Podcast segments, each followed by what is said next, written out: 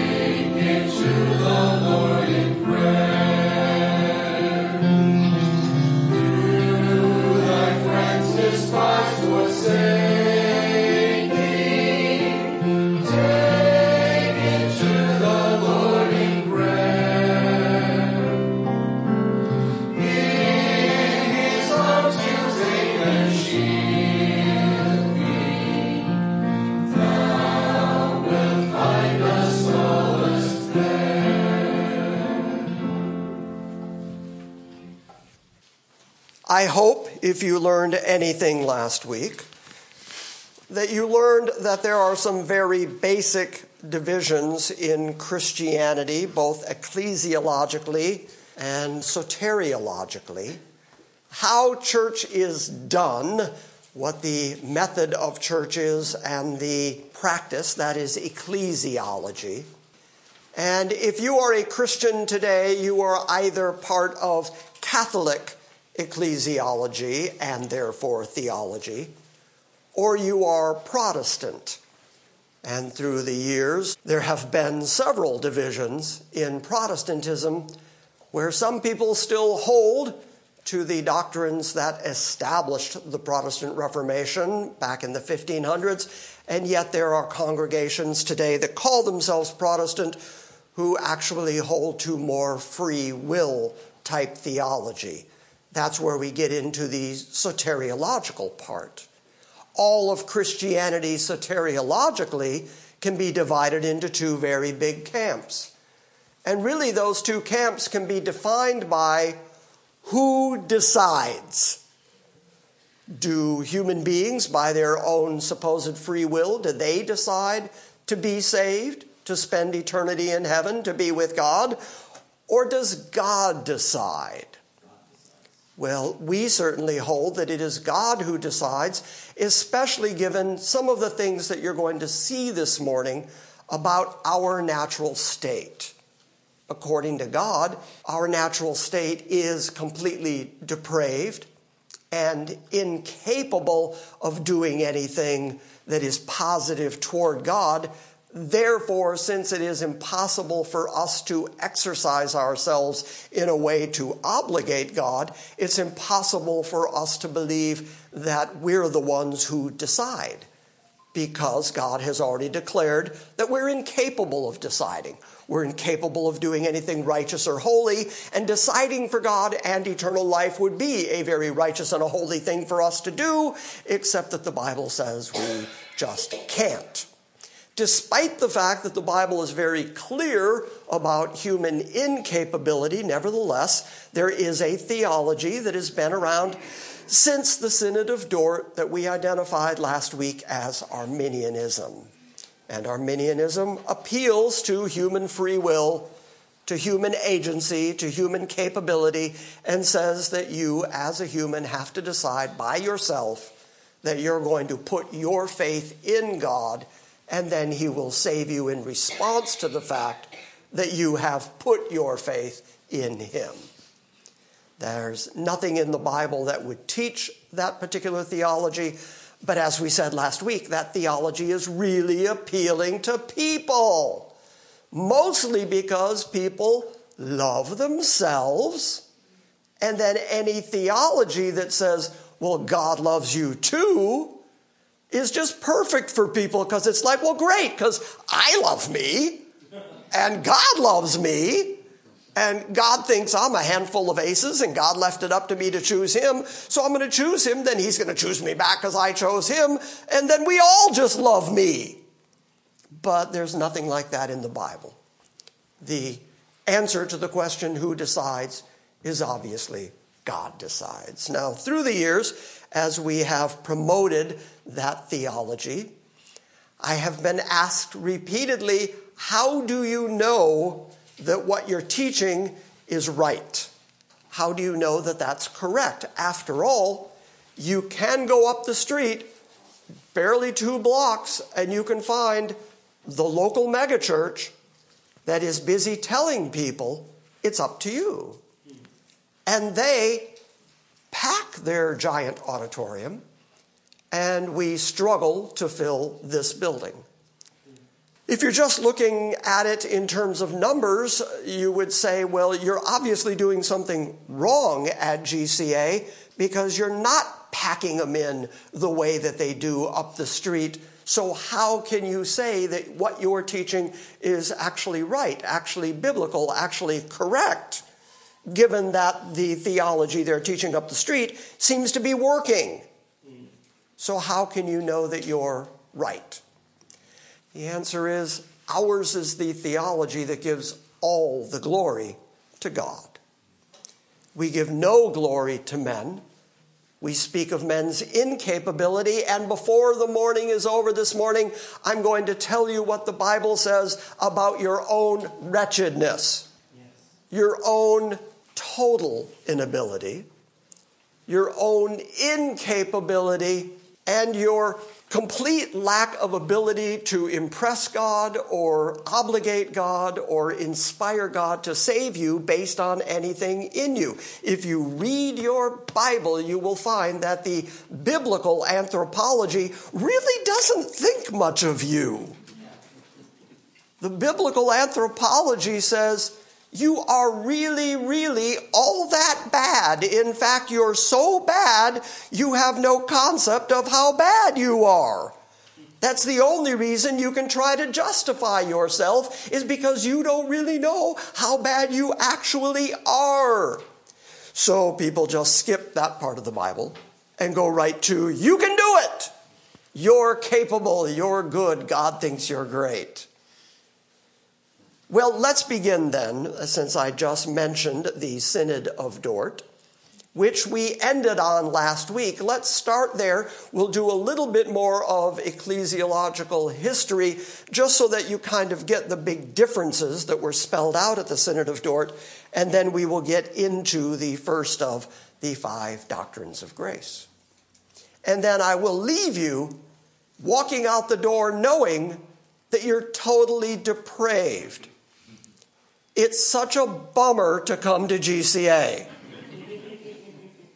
the Dutch followers of Jacob Arminius came to the States General and brought a remonstrance. You learned that word last week. The remonstrance was a written document of what it was that they believed and what it was that they found contrary to Calvinistic doctrine.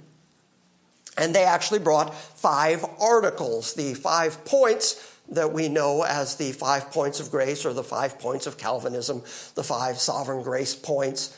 Those points were not just created out of whole cloth, they are actually a response to the five articles that were brought by the followers of Jacob Arminius by their remonstrance. So the Dutch Arminians were also called remonstrants with an A-N-T-S, and I just hope that you can hear the different spelling in the way that I pronounce remonstrance and remonstrance. Those who opposed the remonstrance were known as the Gomarists, who were the followers of Franciscus Gomarus. I mentioned him a couple times last week. Now you should be more familiar with his name. He was a Dutch theologian who upheld rigid Calvinism, and he carried on a theological controversy with Arminius. Now, as I told you last week, Arminius actually died before the actual Synod of Dort took place, so it was his students who were presenting the remonstrance. The synod began November 13, 1618. It ended in May 1619. Now, some people think that the Synod of Dort was really just all about the remonstrance and a defense of Calvinism, but that's not really what it was about in its totality. Part of the reason that it took a few years to even organize the synod in the first place was that they had several things that they were going to try to cover. For instance, they were going to look at a Dutch translation of the Bible. That was one of the things they were considering. They also talked about the censorship of certain books. The Synod also called upon the representatives of the remonstrants to express their particular beliefs, to come and make their presentation. What are your articles? Explain to us your theological approach. And those remonstrants refused to accept the rules that were established by the synod, and as a consequence, were expelled from the synod. So they weren't even able to stay there for the entire argumentation. But the Arminians basically argued this. Number one, they argued that God elects or reproves men on the basis of foreseen faith. So, in other words, God looks down the long telescope of time, and in his all knowingness, in his omniscience, he knows what every human being is going to do. And he knows that some people are going by their own free will to express faith in God, and that becomes the cause for why he then chooses them. He elects people based on his foreknowledge of their foreseen faith. Got it? Secondly, they argued that Christ died for all men and every man, even though they argued that only believers were ultimately going to be saved. So they said that the sacrifice of Christ was a universal sacrifice. So everybody potentially could be saved. But then only those people who put their faith in Christ were actually saved. But Christ died for everyone universally.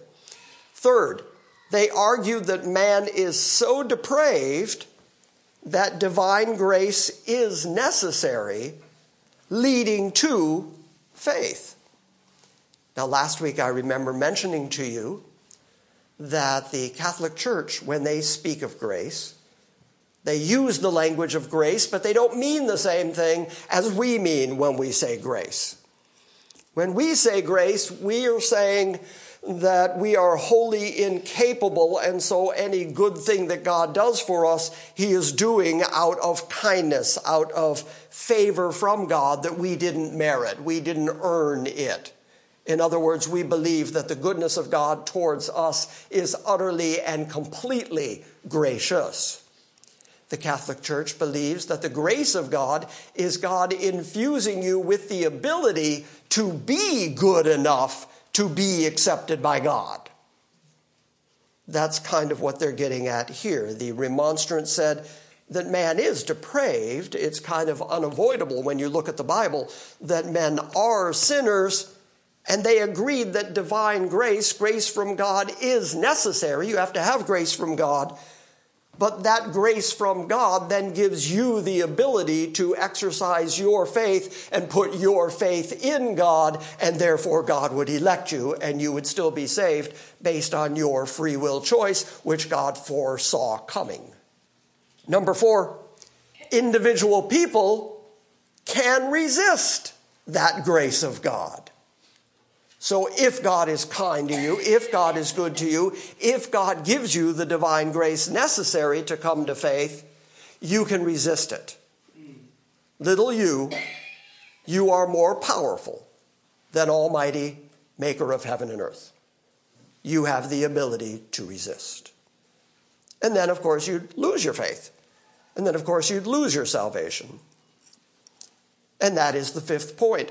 The fifth point that they argued was that truly regenerate believers, by regenerate I mean blood bought, spirit filled, blood bought regenerate believers can lose their faith and therefore can lose their salvation.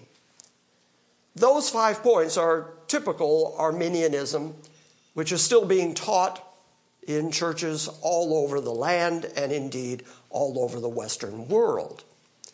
Because again, if you start with the notion of human free will, you have to shoehorn that human free will into your overall theology. And if a man's will is truly free, let me define what I mean by free will. I mean unencumbered by any outside resource, any pressure from anything else. At any given moment, you have the ability to do or not do whatever you want to do or don't want to do. And there's no outside pressure or influence on you to do or not do what you want to do or not do. So every single decision you make all the time is completely free and completely up to you. That's known as libertarian free will. That's also utterly unbiblical. But it is the foundation of Arminian doctrine. Because if you start with free will, then you have to protect free will. And if you say that people can put their faith in Christ and then be saved, and at that point they lose their free will to choose not to have faith anymore, well, then you're not arguing in favor of free will. You're saying your will was free up until the moment you got saved. And then once you chose Christ, then you gave up your free will. So the Arminian doctrine is very consistent with itself, but it starts in a bad place. It starts with human free will, which is a completely unbiblical, sub biblical, dare I say, heretical concept. By heretical, I mean not Christian. Instead, what we learn is that your will is remarkably bound. Your will is limited by your capabilities. The example that we gave last week was that we asked Lee to run up to the graveyard and yell at people till they woke up and did jumping jacks. I don't know why I added jumping jacks to the end of it. I just did. And Lee said that he wasn't going to do that. I asked him why. Why won't they do that? And he said, without missing a beat, because they're dead. That's the way the Bible describes us dead in trespasses and sins. Therefore, if we are dead in trespasses and sins, that's a major incapability. So rather than our will being free, our will is limited by our ability. If I told Leon do me a favor, jump up and run through that wall. He might give it a good shot, but he's not going through that wall. Why? Because his capability is limited. Therefore, no matter how badly he wants to, how badly he wills it, how badly he determines it, he still can't do it because he doesn't have the capability. So, when you're thinking theologically, you have to think the same way. Human beings may will to do things that they just cannot do because they don't have the capability because they're dead in trespasses and sins. Got that? In fact, the Bible goes so far as to say, because you're so dead in your trespasses and sins, you don't even want to do the good things. Doesn't even cross your mind. So the Synod responded to those five points. They studied the theology of the remonstrance. They declared that these five points were, in fact, contrary to Scripture. And so, what are known as the canons of Dort were created, they were produced in response to the five points I just read. They discussed in detail the five sections and the errors of the remonstrance, and ultimately they rejected all of it, and positive doctrines were affirmed. So, what are those positive doctrines? The doctrines in response to the Arminian doctrines are these five. Number one, that predestination is not conditioned on belief. So they actually started at God electing without any merit within the person, that nobody could do anything good enough to obligate God. Therefore, if anybody was going to be saved, God had to do the choosing. It wasn't humans doing the choosing. The second point they answered was that Christ did not die for everybody. So you'll notice that they started at sovereign election. They started at God is sovereign. They wanted that to be the primary right away point. No, God is sovereign in the salvation of human beings. God sovereignly elects. Christ did not, therefore, die for everybody. The third point is that man is, in fact, totally depraved mm-hmm. then that God's grace is irresistible, meaning that you cannot resist the grace of God. And finally, they talked about the impossibility of falling from grace, since the fifth of the Arminian points was that people could, of their own free will, deny their own faith and therefore be lost. The canons of Dort declared that no, it's impossible for you to fall from God's grace. After all, God is sovereign. Now, that was the original order of those five points. For those of you who are familiar with the acrostic that we commonly use in order to remember the five points of the canons of Dort, you'll notice that the order they put them in would spell ultip. But then, in order to make it more memorable, really, this, this acrostic is just a, a tool to help people remember the five canons of Dort points. And by starting with total depravity, they brought the five points more in league, both with what Calvin wrote in his Institutes. He started with the depravity of man. And Calvin, as you may recall from our Roman study, Calvin started with the depravity of man because he was following the order of doctrine that was spelled out in the book of Romans. And the book of Romans starts with the depravity of man. So Calvin started with the depravity of man, and therefore, when the acrostic was formed to help people remember, it started with the depravity of man. So the T stands for total depravity. The U, unconditional election. L, limited atonement, sometimes called particular atonement irresistible grace, that the grace of God cannot be resisted. If God, who is almighty, decides he's going to save you, you're going to get saved. And finally, perseverance of the saints. Sometimes people will call that preservation of the saints. That the saints who God chose in his sovereignty, those very saints are going to make it all the way to their predetermined, predestined eternity with God. So let's talk just a little bit about the differences then. Because really, every church that calls itself Christian, pretty much across the board, they're all going to agree that human beings are sinners. It's kind of hard to avoid. As you saw, even the Arminian contingent had to agree that men were totally depraved. It's hard to avoid in the Bible. But the debate is about the degree of that depravity. How depraved are people? Are they just kind of okay, kind of neutral, and then they add Jesus to themselves and get better? Or are they actually utterly, completely incapable of doing anything positive toward God? Is their will so bound that the only freedom they have in their thought life, the only willfulness they have, is it just to sin? Or is it to sin and do some good if they want? Well, of course, the Arminian contingent would say they are depraved, but not so depraved that they can't decide toward God, that they can't have faith if they choose to. Whereas the Synod of Dort said, no, it's actually totally depraved. Now, when you listen to theologians talk about total depravity, oftentimes they will try to define that terminology by saying, now, we're not saying that men are as bad as they could be, we're just saying that they're incapable of doing anything positive toward God.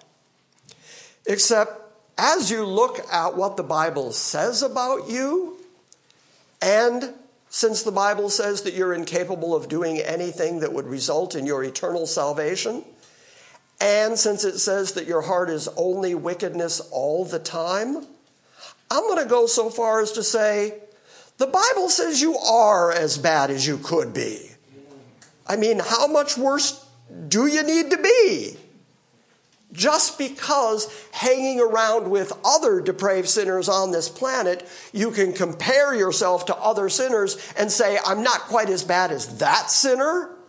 As long as we're here on the planet with the other sinners, we're always going to find somebody that we can compare ourselves to relatively and therefore justify ourselves and say, well, I'm not quite as bad as he is. But you have to remember that the only perspective that counts, the only perspective that matters is God's perspective. And God, in his complete, righteous, eternal holiness, sees you as constantly nothing but depraved, sinful, evil, wretched, and incapable of doing anything to accomplish your own salvation. So I argue, well, that means you are pretty much as bad as you can be. Just because you might do something relatively good here on the planet, maybe you give some food to somebody, maybe you hold the door open for somebody else, maybe you just do some act of kindness for somebody, you're still in the depraved, utterly incapable state in God's eyes. That is total depravity.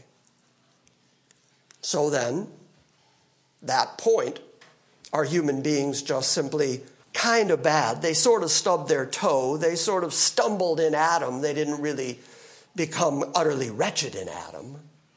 Is that true, or is total depravity true? That's what they debated. That's what the argument is about. And the argument continues to this very day because there are people regularly in pulpits telling people that they're not that bad and that they can stir themselves up. Then, since the Bible speaks constantly about God electing, about God choosing certain people, He chooses nations, He chooses people for certain tasks, He chooses people for certain destinies. So, does he do that choosing on the basis of something within them? Does he either see something in them or he's responding to something in them? Is that the reason that he chose those people? He foresaw that they were going to be slightly better than everybody else or that they were going to choose him? Is that why God chose people? Or does God pick certain ruined depraved sinners on the basis of his own private purposes and his own good pleasure with absolutely no human criteria or conditions. That's the debate Which of those is true? God chooses, but why does God choose? Or does the human do some choosing? That's why I began today by saying it really comes down to a question of who decides. Does God decide? Does the human decide? All Christian churches agree that Jesus hung on the cross even though he was personally innocent. So he died as a substitute for somebody. He was personally innocent. He gave his life. Why would he do that? He must have been doing it for somebody. The question is who? Who was he giving his life for? The debate is all about who the recipients of the atonement actually are. Did Christ die for each and every person, every individual who ever lived, or did he pay the ransom very specifically for those elect individuals whom God chose before the foundation of the world, whom God sovereignly gave to his Son, and then his Son gave his life for those particular people? That's the third point of debate. Who did Christ die for? It's very, very easy to find people on the TV, on the radio, on the internet, and in churches worldwide Find people who will tell you that Jesus died for everybody because that gives everybody an equal opportunity, an equal chance, and then it's up to you. You just have to choose Him. You just have to place your faith in Him. You have to make Him Lord and Savior. You have to do some activity where you validate Him because, after all, He died for you, He died for everyone. It's up to you to decide whether you are going to activate that death on your own behalf. Or did he only die for those people who God positively knew from the very beginning he was actually going to save? Or do you have Jesus dying, pouring out his blood to actively save the very people he knew from the beginning weren't going to be saved? The next point, given the fact that the Bible is replete with references to man's need of the Holy Spirit in order to be saved. The question is can a man resist that? Or, if God sends his Holy Spirit to you in particular, if he has already written your name down in the Lamb's Book of Life and he's out to save you, he gave his son for you, his son gave his life for you. Once God places his Holy Spirit in you, is that, as Paul calls it, the seal of your redemption? Are you eternally sealed into God and into the finished work of Christ? Or can you, by your own decision and will making, can you cast that off? Can you say, I don't want to do this, never mind? Well, that's the debate. Any church you have ever walked into that told you you can lose your salvation believes that you can cast off the Holy Spirit if you want to which would mean that God would have to be up in heaven erasing your name out of the Lamb's Book of Life, which he wrote before the foundation of the world. God would have to admit that he was completely wrong in choosing you in the first place, or that he didn't see it coming that you were going to resist later on and decide not to do this. In other words, the God who doesn't change and who knows everything would have to admit that he didn't know some things and he would have to change because his original intention was to save you but then you got yourself unsaved, God would have to admit that he made a mistake. So then, the saving work of God is utterly complete because he knows who it is he saved, who it is he sent his son to, who it is he sealed with his Holy Spirit. That's the debate. Can you resist or not? Again, who decides? If God decides and he decided for you, you're saved. There's not a lot you can do about that, nor is there a lot you want to do about that. Amen. Yeah. But if you decide, well, then you can at any point say, nah, I'm not going to do it. Never mind. I chose not to. And lastly, since it does appear that human beings can be saved at any point in their life, I mean, I have met people who were saved at 11, 12, 13. I have met people who were saved in their 80s. I have met people who are saved at all different ages, but then once they are saved, once they are born again, they have to stay here on this planet among all these other sinners. I think it would be wonderful, it would be great if it was up to me. I'd have planned that once God saved somebody, he just took them away. There you go. Straight to heaven. You don't have to deal with all this falderall down here on the planet anymore because it's tough. We're, we're still down here on the planet dealing with this world, and this world wears us out and beats us to death. And it would be better, you would think, that we would be able to just get out of here. So, since we have to live these terrestrial lives after having been saved, is there any possibility that the world is going to beat that faith out of us? Or are we going to persevere in the faith? Well, of course, the Bible says we're going to persevere. And the reason we're going to persevere and not lose our salvation at some point in this terrestrial life is because of the sureness of God's choosing, the completeness of the payment of Christ, the certainty of the call, and the application of the Holy Spirit to us that is all the guarantee that the power of God is going to carry us, carry any saved person all the way to their predetermined destiny in heaven, because it's God's plan. So again, who decides? If God decides, well, if God be for you, who can be against you? So you will endure in this lifetime. In fact, the Bible even speaks of those who appear to fall away. John says they went out from us because they were never of us. Had they been of us, they'd have remained with us, but they went out to make manifest that they were never of us. The Bible says that those people who God chooses, who God has sacrificed his Son for, who God has placed his Holy Spirit in, those people are going to persevere. It's not that it's going to be easy. I wish it was easy. We're going to go through times of difficulty. We're going to go through times of doubt. I cannot tell you the number of people who have reached out to me at different points in their life and said, I don't know if I'm saved. I don't feel saved.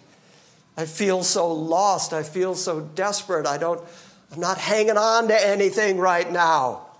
And of course, that's why it's so important to remember it's not up to you. God decides. If it were up to you to decide, and you had that feeling of, well, I don't think I'm saved, well, then you probably wouldn't be. But if it's God's determination that you are indeed saved, then you are saved regardless of what you feel. Because the salvation that God accomplishes is not according to your feelings. It's according to His good pleasure, His eternal will, His determination, and His inability to lie. So therefore, you're secure despite the fact that you're going to struggle in this lifetime. And let's be honest, sometimes Christianity is hard. Sometimes you just have to put your feet down, just plant yourself, and just say, Here I stand. I can't do anything else. God knows. Sometimes you just got to resort to, It's all up to you, God, but that's actually exactly where you should be because it's always been up to him. It always will be up to him. It's not up to you. And this would be a good time to say, Thank God. Thank God. It's not up to you. Okay, so that's the argument. That's what they debated. That's what they discussed at the Synod of Dort. And then they came away with the five tulip points of grace. And now it's time to delve into the first of them, which is total depravity, because it is my goal this morning to make you feel really good about you. but you know what the weird part is? The weird part is blood bought Christians, really solid biblical Christians, when you say to them, you know you're utterly depraved, they'll go, yeah, you know it. Yeah, that's right. That's the truth. Human beings, as long as you're on this planet, as long as you're in this sinful flesh, you're going to continue to struggle with your desire to be righteous and holy and the incapability of your flesh. That struggle is going to go on, but importantly, the doctrine of total depravity says that biblically, all humans and every human is incapable of pleasing God. Therefore, who decides? Since you can't decide, if you are saved, it has to be God that decides. Especially as you get a sense of how genuinely bad God sees you to be. Simply stated, this first doctrine is just men are sinners. With all the weight that you can manage behind that word sinner. It's not just something that you can take lightly. Sin, the opposite of what God's holiness is. Your rebellion against everything that is right and true. That's how God sees you. The whole person is corrupted. The whole person is separated from every form of godliness because of their sin. All sin is sin against God. Get that right. Even if you sin against another person, God has already spoken to your relationship with other people. Therefore, that sin is ultimately against God. And when you sin against God, you're sinning against the righteous, holy creator of everything. So, how bad does that make your sinfulness? I mean, if you can hold on to that reality, it will help encourage you to at least do a bit better because you have to recognize that all your rebellions are rebellions against God. 1 John 2, chapters 15 and 16, kind of define what sin is for us. It says, Do not love the world nor the things in the world. If anyone loves the world, the love of the Father is not in him. For all that is in the world, the lust of the flesh, the lust of the eyes, and the boastful pride of life is not from the Father, but it is from the world. This world is passing away, and also its lusts. But the one who does the will of God lives forever. Sin then is defined as everything that's here in this world. And if you love the things of the world, you don't love God. The love of the Father is not in you. The world is full of the lust of your flesh and the lust of your eyes and the pride of life. Now, interestingly, those three exact categories can be found in the initial sin in the Garden of Eden. Early Genesis tells us that when the serpent came and spoke to Eve, she saw that the fruit was good for eating, good for food. Lust of the eyes, lust of the flesh. She desired it because it was going to make her wise, which is what the serpent said to her. And the serpent said, It's going to make you like God. There it is, pride of life. All three were right there. Even more interestingly, when you look at Jesus and his three temptations in the wilderness, each of the temptations that Satan brought to him fell into one of these three categories pride of life, lust of the eyes, lust of the flesh. Everything in this world is sold to you. All of marketing, all of advertising knows that if they can get to your eyes, and if they can get to your pride in your flesh, and if they can get to your pride of life, they can sell you something. It's the way the prince of the power of the air has designed things.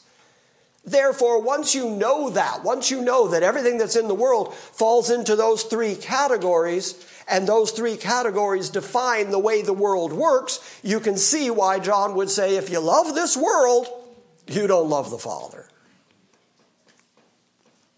So then, Adam's sin, since we just talked about Adam and Eve in the garden, Adam's sin then is imputed to all mankind. Last week we talked a little bit about Pelagius and the theology of Pelagius. He didn't think that was true.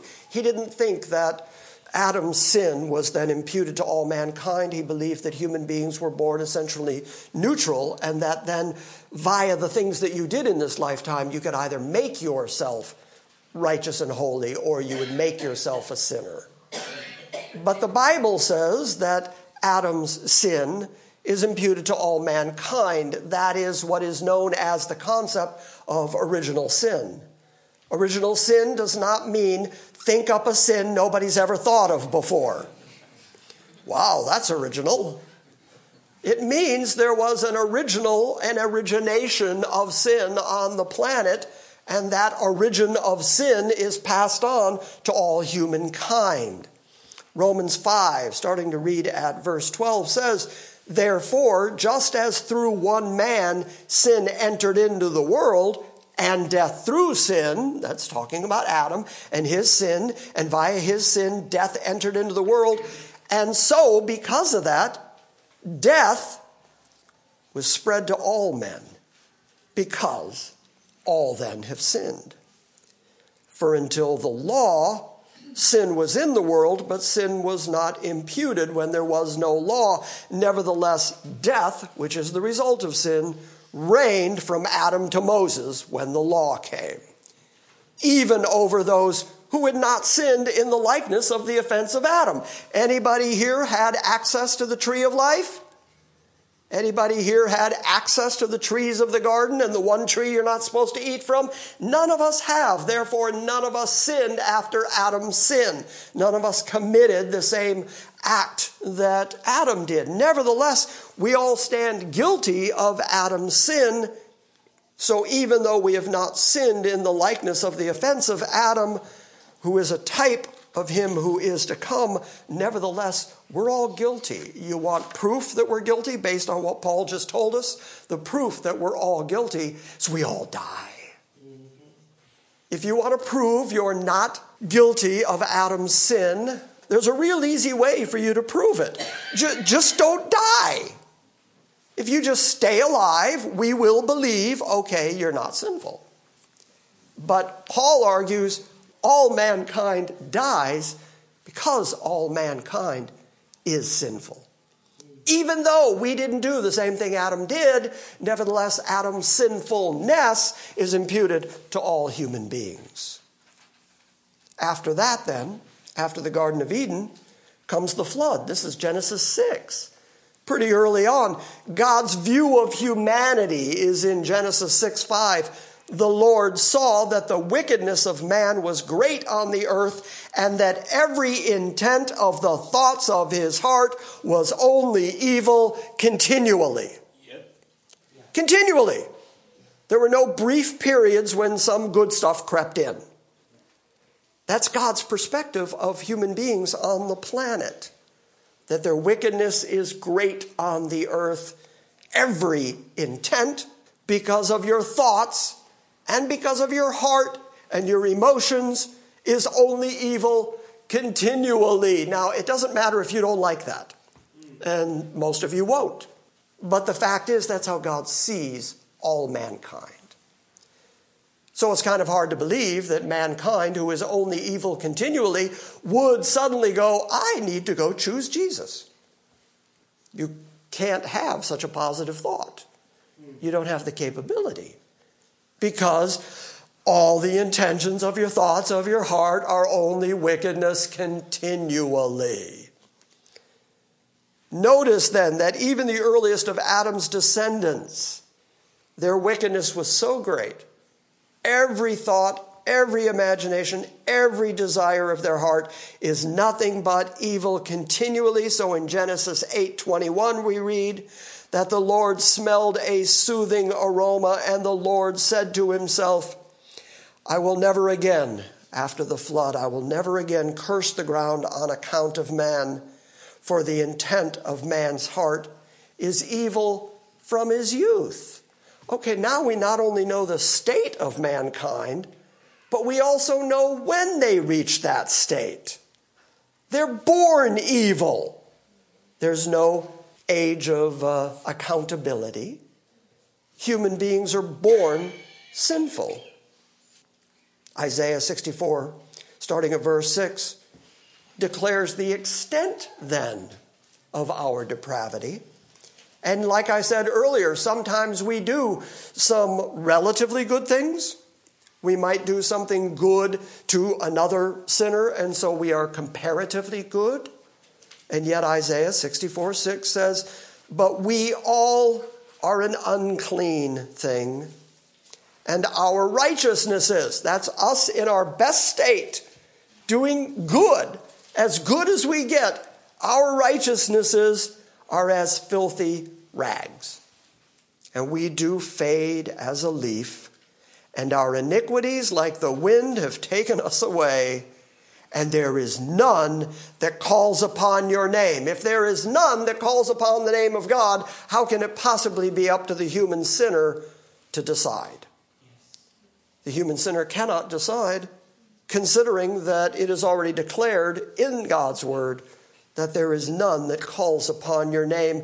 There are none that stirred himself up to take hold of thee. None. There's none that ever said, you know, I really ought to make Jesus Lord and Savior. By the way, let me just add for a moment, parenthetically. Here, I'll step over here. This is my parenthetical statement. You know, I've said for years that I'm amazed at some of the things that preachers say to try to get people to make a decision. And I have said, you know, whatever you're talked into Christianity with, you can also be talked out of Christianity with.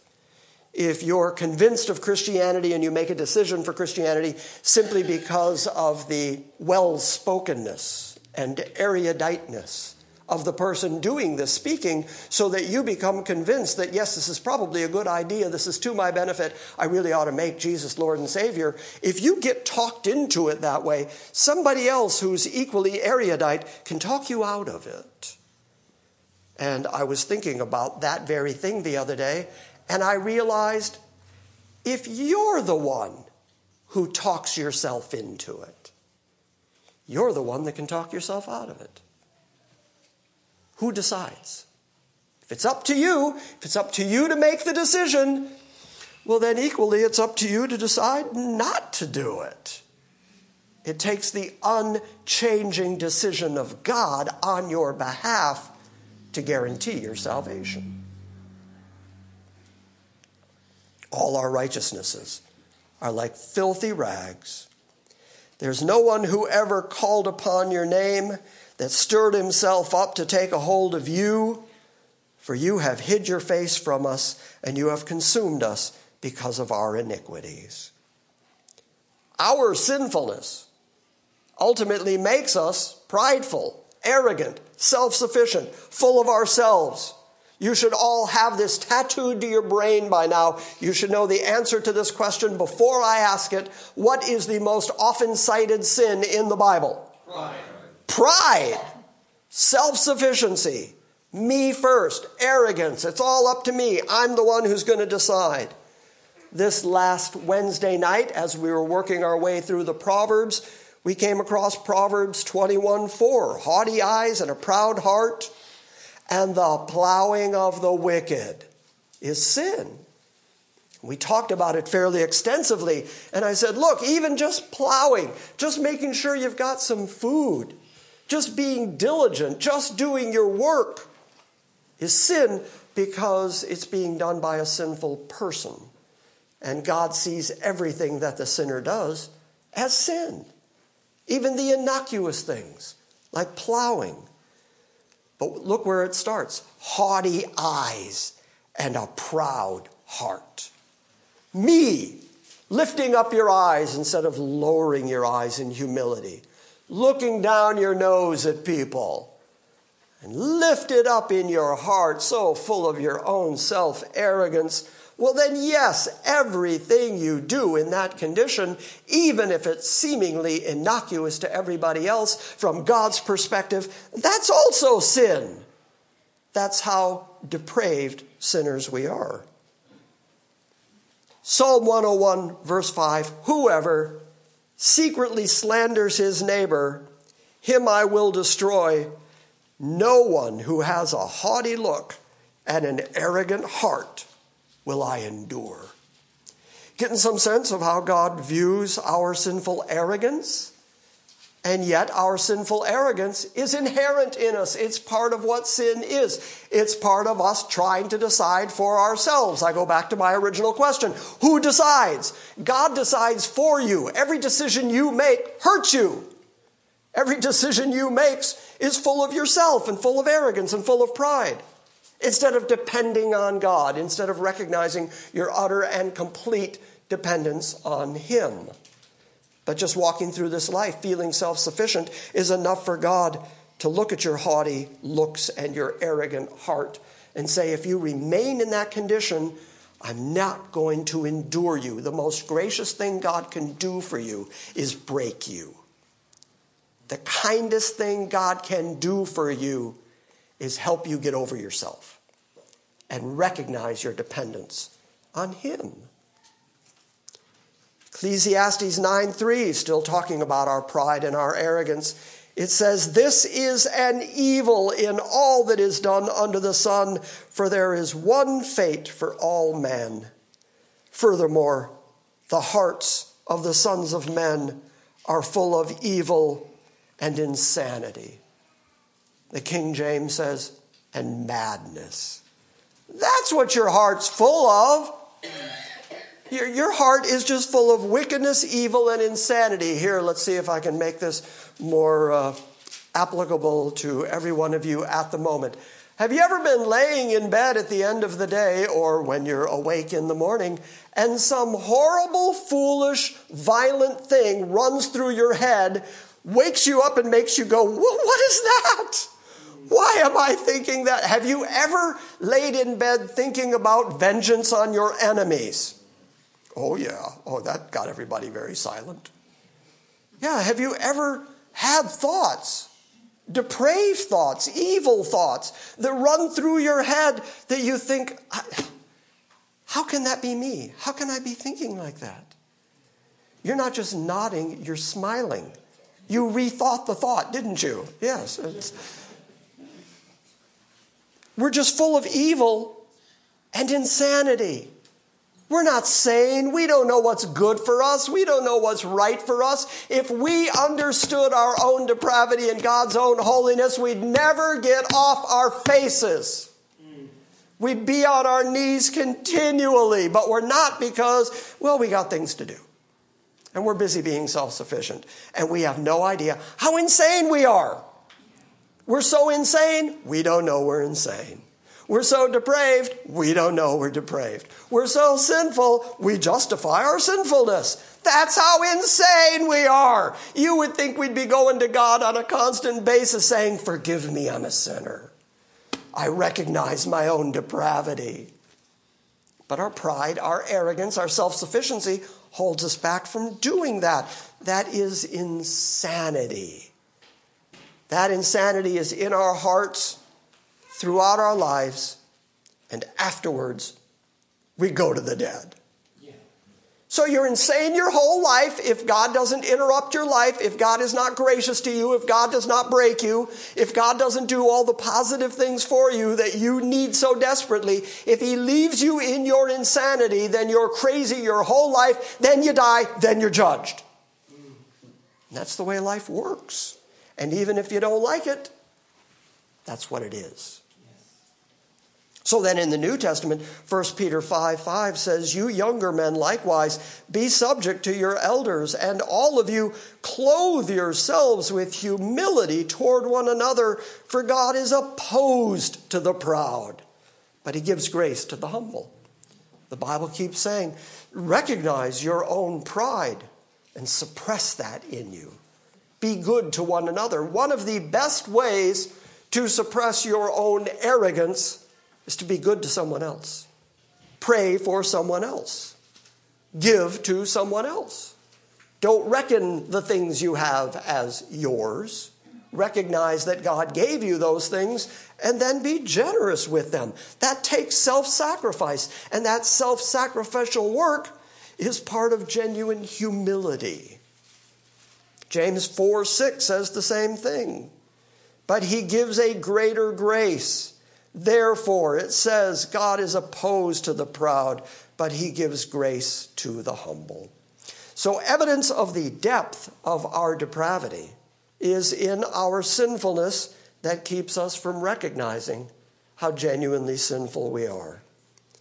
Jeremiah 17 9 says the same thing. It says, The heart is more deceitful than everything else, and it's desperately sick, and who can understand it? Okay, the thoughts and intentions, your brain, your imagination, your heart, so far it's all described as desperately wicked, and who can know it? So then, does that begin from the very beginning of your life? Or is that something you learn? Is that something that society imposes on you? Is that something that you understand as you grow older? Is uh, Pelagius right? Are you born neutral and then you become a sinner based on the sins that you choose to do? Can you remain in an innocent state by just deciding not to? Well, no, because the Bible says this the wicked are estranged from the womb they go astray as soon as they are born, speaking lies. Anybody who's ever had a child knows that's true. Everybody knows that babies lie. My daughter used to lie to me all the time as an infant. The example that I used to give was she had a cry that she could do, which was the I'm starving to death cry. If you don't come now, I'm going to die. She had that cry in her, and she would do that cry, and dad would come running. She wouldn't do the, you know, I just want to get out of my crib cry. Because she knew if she did that cry, I'm not coming. I'm just going to leave her there and say, okay, cry it out. But no, if she does the I'm desperate cry, I think something's horribly wrong. She's hurt herself. I come running. I get there. She just wants to play. She's fine. She was doing that at two months. Why? Because she came out of the womb speaking lies. Happens right away.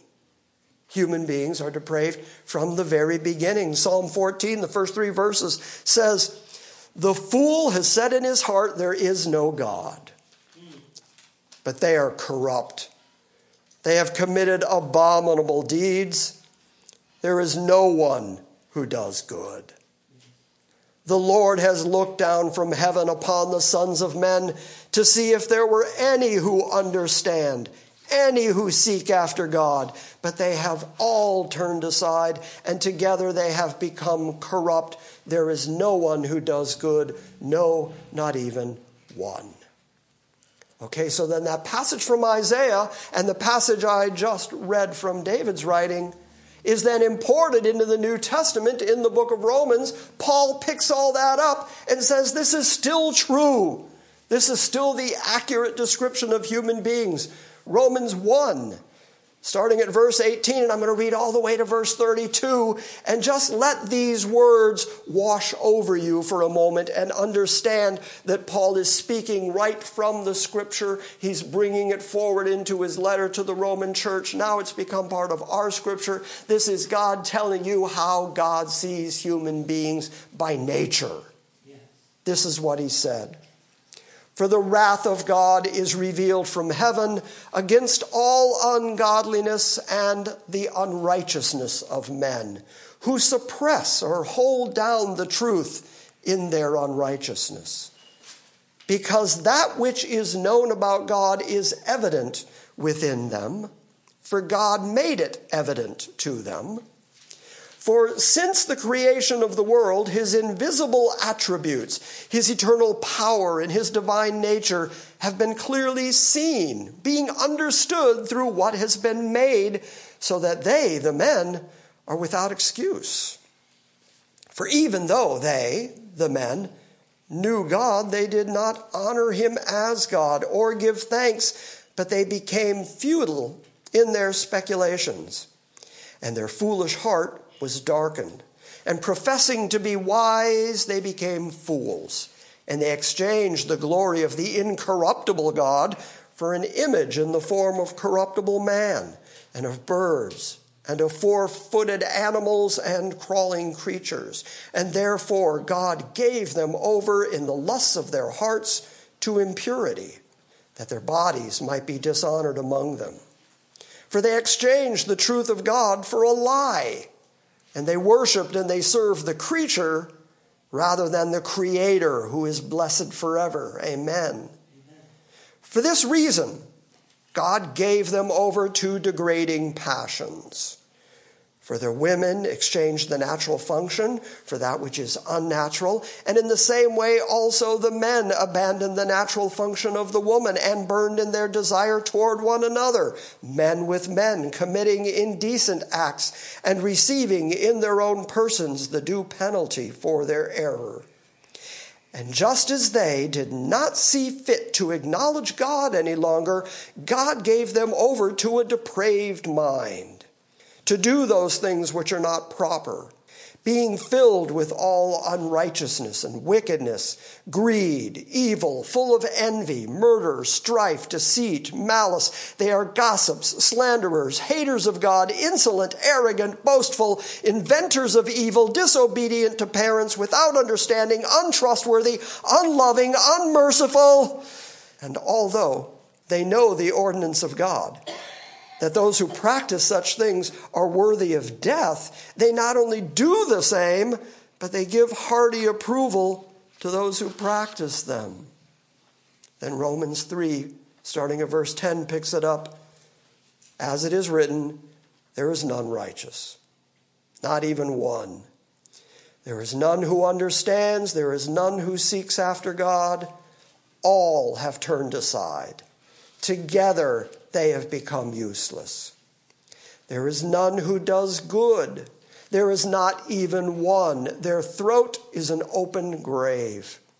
With their tongues they keep deceiving, and the poison of asps is under their lips whose mouth is full of cursing and bitterness. Their feet are swift to shed blood. Destruction and misery are in their paths, and the path of peace they have not known, and there is no fear of God before their eyes.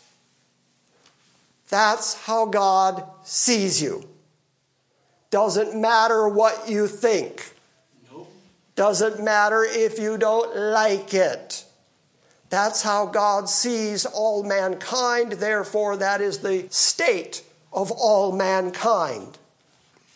And yet, despite the fact that that is the state of all mankind, some people were promised in the Bible, some people get saved. Who decides? It can't be man. Man can't do it. He can't stir himself up. He can't choose God. He never decided to go to God. He's nothing but wickedness and evil continually. He can't decide. So if anybody gets saved, it has to be God who does the deciding. Ephesians 2, the first three verses, Paul is speaking to saved people. And he says, And you were dead in your trespasses.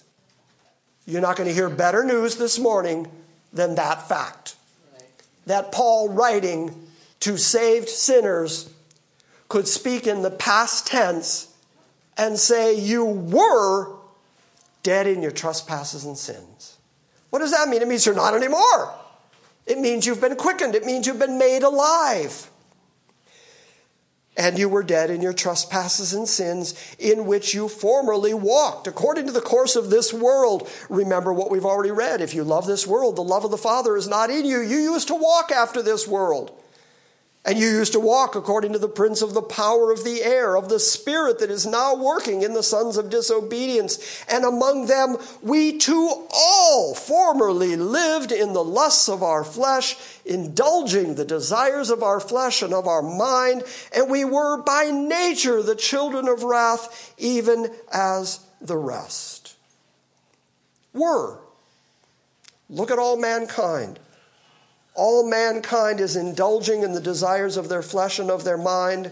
By nature, they are children of wrath. That's why the Bible says that God plucked some brands out of the fire. some people who deserve judgment aren't going to get judgment. And you are no different than the whole rest of the world.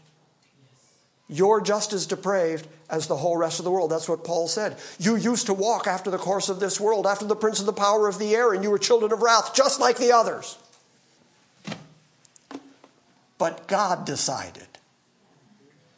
And that's really, really good news. Amen. That's why these are called doctrines of grace. Because he couldn't have seen anything good in you given your state. If he looked down the long telescope of time to find somebody good, there's nobody good. There's nobody who stirred himself up, so God's clearly not reacting to people. Instead, God chose and he did it graciously. And next week, we'll get into that. That God, by his unmerited favor, decided to elect some people out of the mass of completely destroyed and ruined sinners.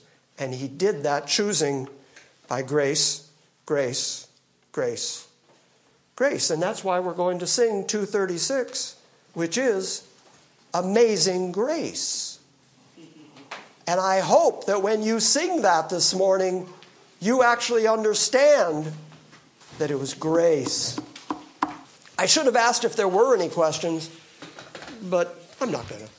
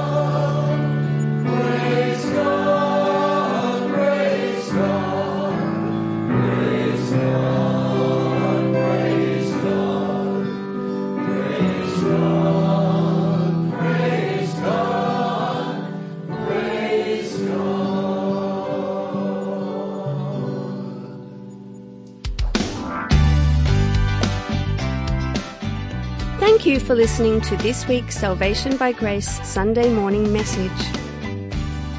We invite you to visit our website at salvationbygrace.org for weekly updates, books, Q&As, and our ever-expanding audio archive. Join us again next time as we delve into the Word of God and study His sovereign grace.